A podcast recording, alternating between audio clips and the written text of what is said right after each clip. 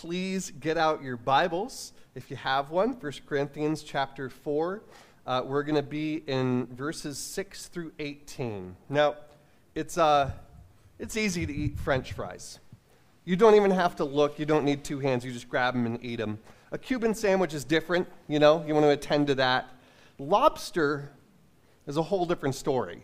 Like, you need tools and you need protective gear for lobster and even then, it, it's, it's, you're going to really have to work to get it.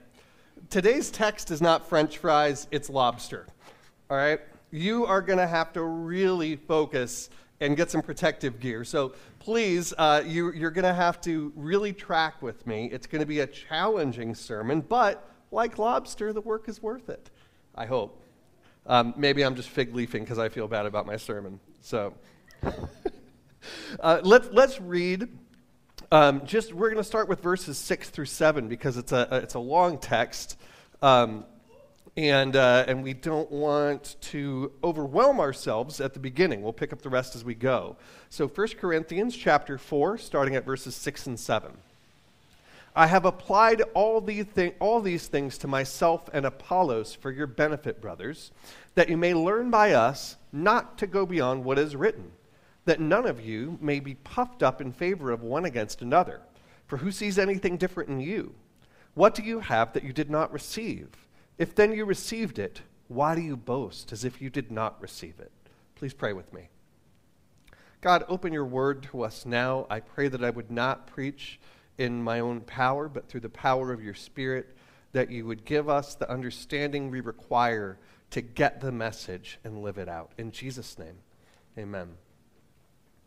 You guys might, may not know the name Alfred P. P. Sloan, but I guarantee you he exerts an influence over your life every single day. Alfred P. Sloan was an electrical engineer who went to work for General Motors in the 20s, and this was when the Ford Motor Company and the Model T had the game on lock.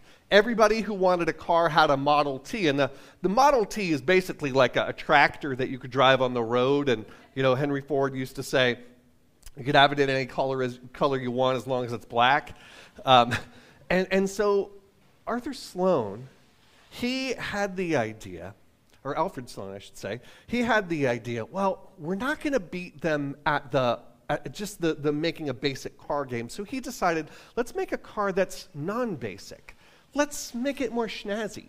Let's give it good upholstery.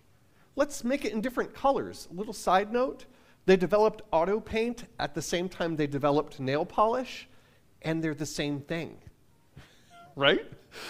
Literally the same thing. But the idea was you could have an orange car, a yellow car, a brown car, whatever. You could have a stripe to it. And you see, now, you, this is when Chevrolet, he, he's the guy who started Chevrolet, and, and they had a new model Chevrolet every single year. This was unheard of because a car is sort of a durable thing.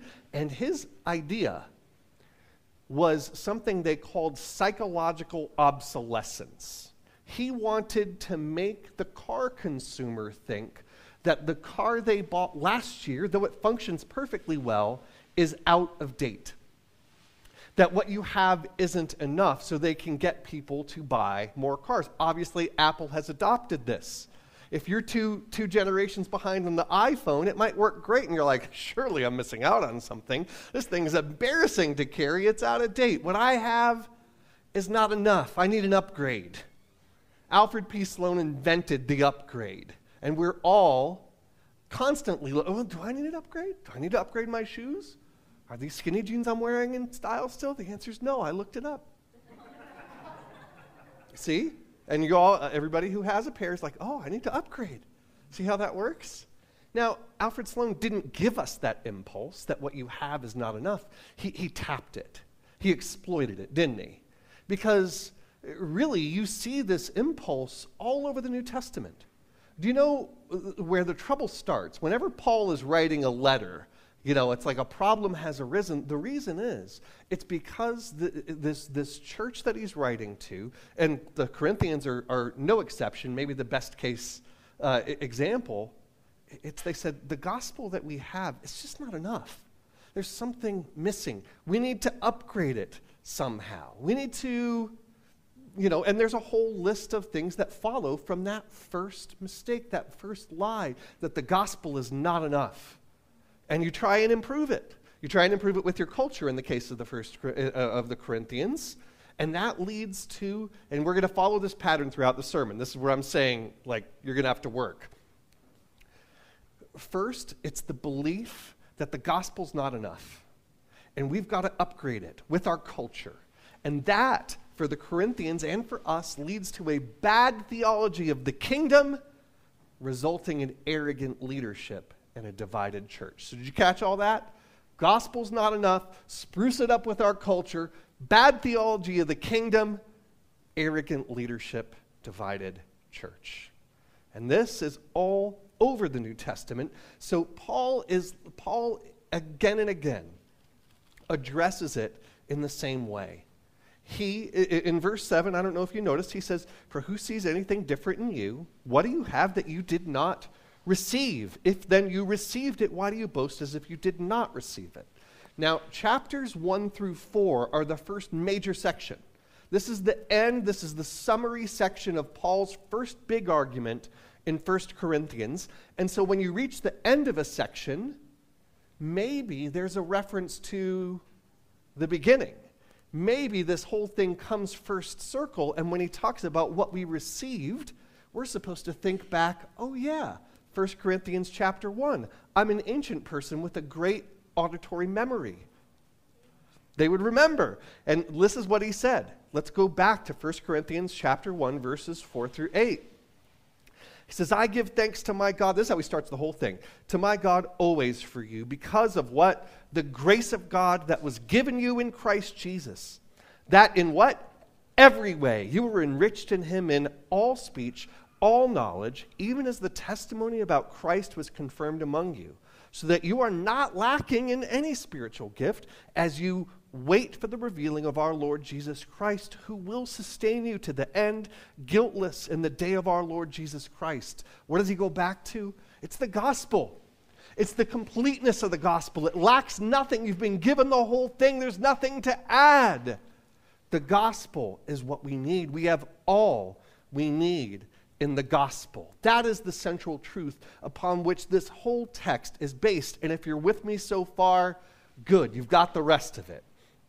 Paul is addressing this impulse that the gospel, we need more than the gospel. We've got to improve this with the central truth.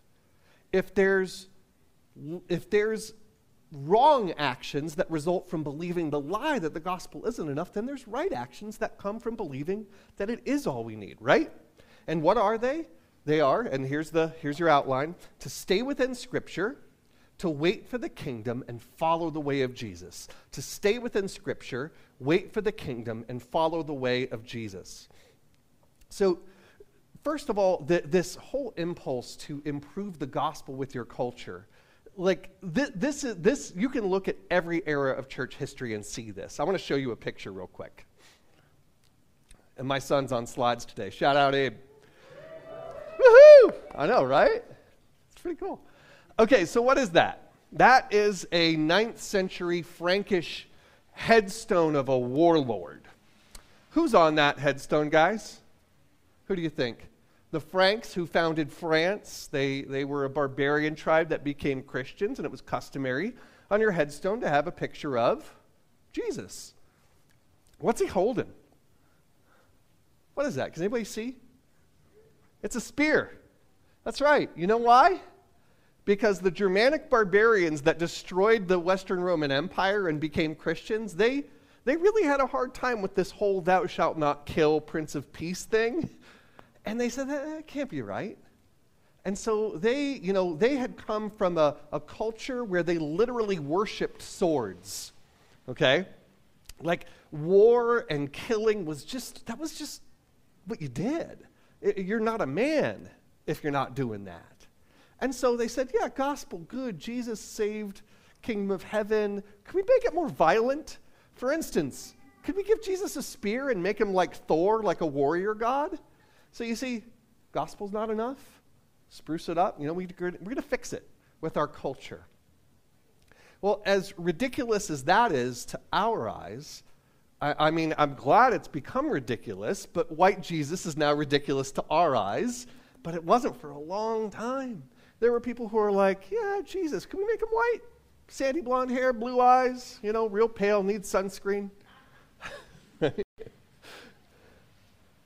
is that is how, how ridiculous is our consumer version of Christianity that we have everywhere today? That we take the American dream, which is a huge part of our culture, and we just ship it right in to the gospel. Or, I, I mean, a hundred years from now, people are going to look back on how we talk about God as like the mascot of the American military. I'm all for the American military. I'm a big fan. But like, God's not the mascot of the American military. It is us taking our culture and trying to upgrade the gospel with it. I want to be clear about something. The gospel can inhabit any culture. That's part of the beauty of it, is that, you know, it can be expressed through ancient culture, modern culture, Western culture, uh, African culture, Asian culture, and it all is equally valid and glorifying to God. That's a good thing. We, we used the Western cultural artifact of the three chord pop song this morning. We filled it up with the gospel and gave it to God. That's a beautiful thing. The problem is, is instead of the gospel filling up your culture, your culture fills up the gospel, redefines the gospel, changes it. That is the exact problem that they're dealing with in Corinth. One thing you have to, have to understand about Corinth is they were in some regard Greek. Now, Greek culture was renowned and still is renowned across the world. Just ask the Greeks. Right, Greek philosophy, their, uh, their letters, the, the Greek language was spoken all over the ancient world, their architecture, and the rest of it, right?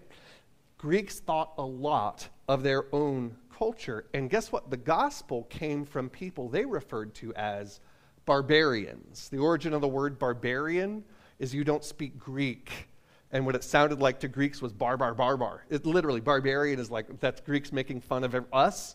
Bar, bar, bar, bar, bar, bar. That's how you sound to a Greek, right? And the gospel about Jesus came from barbarians. And so, if you look, and, and our ancient scholar will back me up on this, most of the early heresies of the church were people trying to upgrade the gospel with Greek culture because they said, well, Greek culture is the best. Like, surely we can improve this gospel message with just a little sprucing up of Greek culture, some Greek philosophy, some Greek ideas. But Paul, coming from this point of view that no, what we, we already have what we need in the gospel, the first thing he commends the Corinthians is to stay within the scriptures. Look at verse 6 where he says, I have applied all these things to myself and Apollos for your benefit, brothers, that you may learn by us not to go beyond what is written, that none of you may be puffed up in favor of one against another. So, this, this, this division, th- this is not coming from the gospel. They're going outside. They're trying to take, they're trying to take Greek philosophy, Greek uh, uh, you know, rhetorical traditions, and trying to upgrade the gospel. It's driving division. You remember when we looked back at chapter 1, told you this would be work. Paul says, You're already enriched in all speech and knowledge. You're not going to upgrade the gospel by, by bringing Plato into it. Right? You're not going to upgrade the gospel by, by introducing the, the Greek rhetorical style that they were so in love with. You already have all that you need. Staying within the scripture is more challenging than it sounds. But it's also like when we sit and reflect on if we just take the scripture as the word of God, think of the things that you can get into, think of the questions it allows you to answer the meaning of life, ethics, like how to live a life you won't regret, what love means, how to know God, the basis of human dignity. This was very interesting. I, I hope this doesn't get too much, but I was listening to an interview with Tom Holland, who's a, a historian of the Roman world. He's not yet a Christian. I believe he might be, coming one. And he said, you know, when we think of what we value in the West, Western human rights tradition of mercy, human dignity, and that it's nobler to suffer than to inflict suffering. He's like, I was looking for that in any Greek philosopher, in any Roman philosopher, and it's simply not there. He says, You know where it comes from? It comes from the gospel of Jesus. This is from a person who is not committed to Christ, right? Like, isn't that astounding? That just by staying within Scripture, we are able to take on, to investigate uh, some of the biggest questions that we have to answer as human beings. Like, Scripture's very, very rich. Now, am I saying that you don't need to know anything but what's in the Bible? Right? Like all other learning is worthless and, and corrupting, corrupting the Bible? No. In fact, I, I hope the doctor I see reads a lot more than the Bible or my auto mechanic. Right? Like the Bible doesn't speak a whole lot to how to do science or medicine or cook a meal or, or, or a number of things, right? There's, there's appropriate venues for her, human learning, but the question is, is the gospel speaking into our economic thinking? Is it speaking into how we do medicine and understand what it is to heal someone, right? Or is it the other way around? Is our culture informing the gospel or the gospel informing how we think about our culture? That's what it is to stay within the scripture. Now, track with me here. This central lie that the gospel is not enough, that you've got to upgrade it with your culture, leads to bad theology, in particular, a bad theology of the kingdom. Because what happens is your culture becomes the kingdom. It, it is amazing how often this happens. You know, at the, at the turn of the 19th to 20th century, they founded a journal. It's still being published. It was called the Christian Century. And what this was, was a bunch of, you know, enlightened, progressive European and white Americans who said, who, who looked at the turn of the 20th century as like the coming of the kingdom of God because European nations controlled the world and had enlightened it, that technology and medicine was going to solve all of our problems, that wars and, and sickness and all this stuff was going to be a problem of the past. That now now that you know white supremacist European and American culture was ascendant, uh, it, the, the kingdom has come. The Christian century has come. Of course, the First World War kind of put an end to all that, as it will. But you, you hear what the thinking is. You've substituted your culture for the gospel, so when your culture is ascendant, you say, The kingdom has come. We didn't need Jesus, we could do it ourselves. You know, we're, we're still making that same mistake. It looks a little different for us. We take the American dream and mistake it for our theology of the kingdom. And I, I, don't mean to step on, if, if you like this sort of teaching, I'm not trying to diss you. I'm just saying it's an example. There's a, a best selling book that's emblematic of a whole host of teaching. It's called Your Best Life Now, right? Think of that. It, it, it's saying you, you could live your best life now. You don't have to wait for the kingdom. You don't need Jesus to do it. If you work hard enough in America, you'll have your best life now. The life that you dreamed of a successful, thriving career, generational game changer wealth the spouse that you want, the family that you want, the reputation that you want. You can have it right now, and guess what? God's going to help you achieve that American dream. Do you hear the similarity when you import your culture? You're like, this is the gospel. What, is the, what does the kingdom become? What does the ideal life become? You don't need Jesus for it. You can get it. You can get it now. You don't have to wait. And, and, and the, the real this gets painful. This, those of you who have been exposed to this particular brand of American dream kingdom theology, if you don't match up to the American dream, if you're not wealthy, if you're not married, if you don't have kids, if you've had struggles and failures, there's like not something just wrong with you, but something wrong with your faith because you know what? If you really walked in a way that pleased God, things would be working out for you.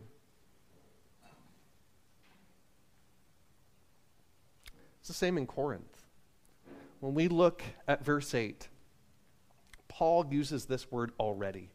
Already you have all you want. Already you've become rich. Without us, without the apostles, you have become kings. There was a time coming of plenty. There was a co- time coming of Christ's rule. It's known as the kingdom of God. And they are already functioning as if the kingdom of God were there. They're seeking status. They're, laying, they're saying, uh, you know, they, they, they are thinking that the kingdom of God has already come. Why? Because their culture was informing their gospel. What uh, many scholars have pointed out is that you already have all you want, you rich, you rule this was a catchword in the philosophical community. Now, this is where I lose you if I lose you. There was an ancient philosopher named Diogenes. Diogenes. Diogenes the cynic. And um, think of him as like a, uh, he would be like a, like a self help guru that's into the outdoors today.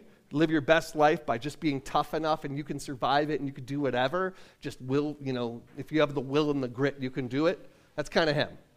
And one of his writings that had caught on in Corinth, he, you know, it was, it was uh, you alone are rich, you alone rule. And so when Paul is saying, oh, you guys are already rich, you guys already rule, he's making fun of them taking up Diogenes. It would be me like, like me saying, oh, all you do is win, win, win no matter what. Right? Like, like DJ, DJ Khaled. Anyway, it would be that recognizable of a phrase. You all got it when I said it. Okay? But the, the point being is that they don't need to wait for the kingdom. They're already ruling, they're already reigning. Why? Because they had shipped in their culture to the gospel and redefined and had a bad theology of the kingdom. Look at how Paul responds to this in verses 9 through 13. He's like, Yeah, apostles didn't get the memo that the kingdom had come. Look what he says. He says, I think that God has exhibited us apostles as last of all. Like men sentenced to death, because we've become a spectacle to the world, to angels and to men. He's giving a, he's, you know, being a spectacle sentenced to death. The Romans really like to kill people for entertainment. So either a gladiator or a crucified person. He's saying, we're like gladiators. That's our status. Y'all rule and reign. We're, we're, we're bottom of the barrel. He says, um, we are fools for Christ's sake, but you are wise in Christ. We are weak, but you're strong.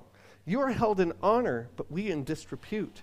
To the present hour, we hunger and thirst. We are poorly dressed, buffeted, and homeless. And we labor, working with our own hands. When reviled, we bless. When persecuted, we endure. When slandered, we entreat. We have become and are still like the scum of the world, the refuse of all things. He's contrasting hey, the guys who got the gospel from, us, the apostles, yeah, we, we're not living like the kingdoms here. His, his example is saying, wait for the kingdom.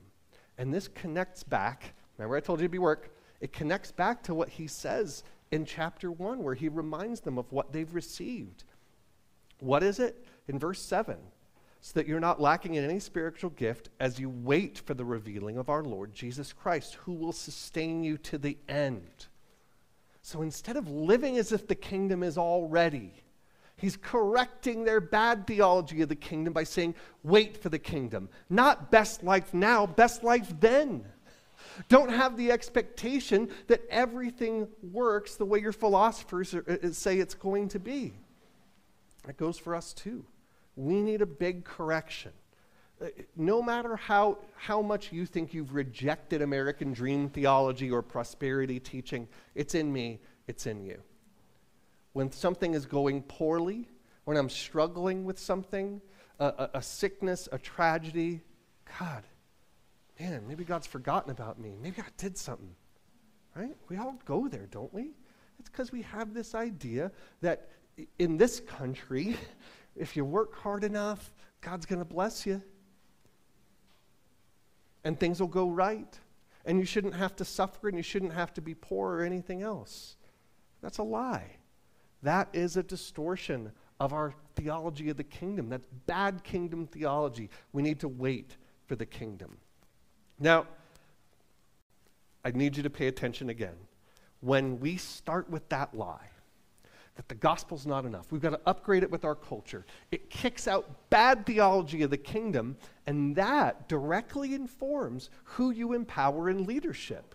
Because the person that you empower in leadership is the one who is walking in that kingdom life as you understand it. Right? The, the, the values of a culture are the, pe- the people who embody those values. That's who gets empowered. You know, in the, the Soviet Union, you had a bunch of really parent, you had a very paranoid, terrified, you know, terrorizing culture. And who got promoted? Stalin, Beria, guys who were really good at paranoia and terror. Funny how that happens. If, if you have imported American dream theology into your gospel, that's your vision of the kingdom, is to be thriving in America. Well, guess what? Guess who's going to get empowered in leadership? It's the people who most embody the American dream. The successful entrepreneur. You know, how many times, uh, like, I don't know if you, the, those of you guys have been around church, it's like, this guy started his own business. Surely he could be an elder. right? Nothing wrong with starting your own business. Doesn't disqualify you, but that's not a qualification. We, we lay hands on the alpha types, the ones who push to get their agenda. You know what you end up doing? You end up empowering the arrogant. You know, like somebody's single in late in life. Oh, something wrong with that person. They're single. That's not the American dream. Tell me when I lie. That's what they had done in, in Corinth as well. And, and Paul refers to this arrogant leadership that was driving the division in the church. You're going to have to do a little homework with me right now. Look first at verse 6. He says, I have applied all these things to myself and Apollos for your benefit, brothers, that you may learn by us not to go beyond what is written, that none of you may be what? Puffed up in favor of one against another. Then again in verse 18, we're going all the way down to verse 18. He says, Some are arrogant as though I were not coming to you, and I don't even have this, just listen. But I will come to you soon if the Lord wills, and I will find out not the talk of these arrogant people, but their power. The word for arrogant and the word for puffed up, it gets translated two different ways. It's the same word. He's referring to these arrogant leaders who, because they had this bad kingdom theology, were leading in a high handed, status seeking, king of the mountain kind of way that was destroying the church, that was producing an unhealthy church. They had empowered the arrogant.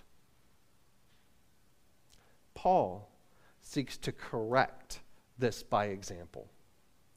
Look what Paul says in verses 14 through 17. He says, I do not write these things to make you ashamed but to admonish you as my beloved children.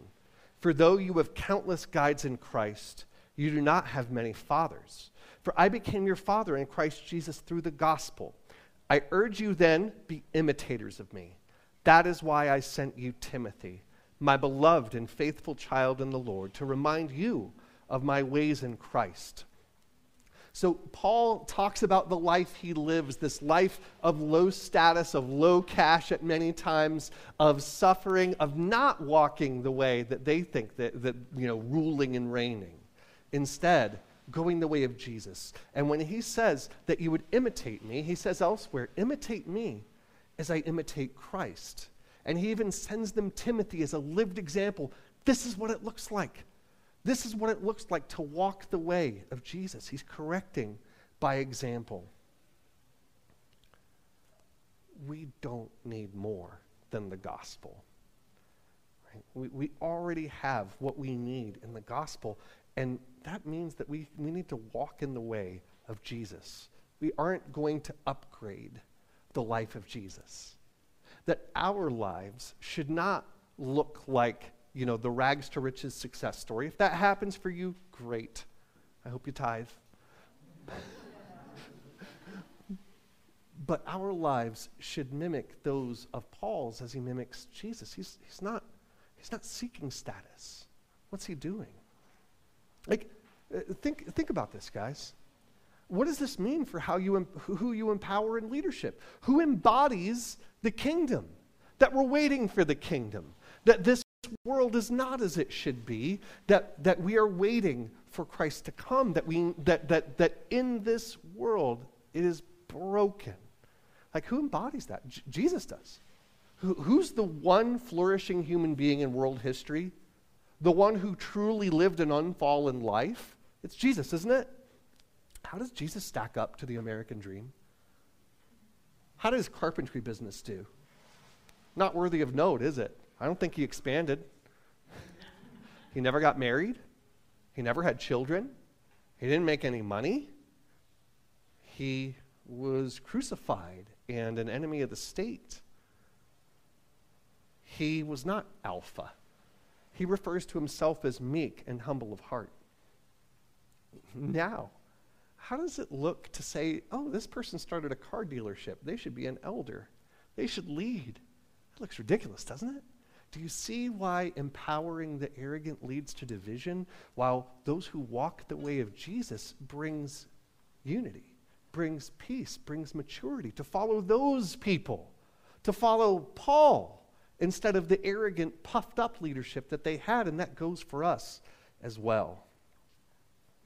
I want to say that we uh, our nominees for our elders, deacons, and deaconesses walk the way of Jesus.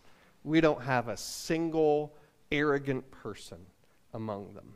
We are off to a good start, okay? But that doesn't mean that we can't fall for this same exact mistake. We must remember that the gospel is all we need.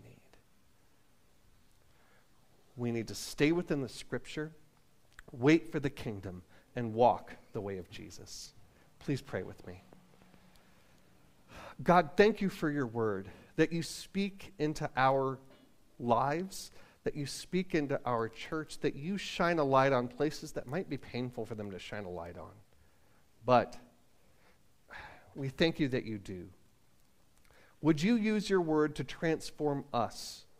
That what is beautiful in our eyes is not the American dream but the kingdom of Christ.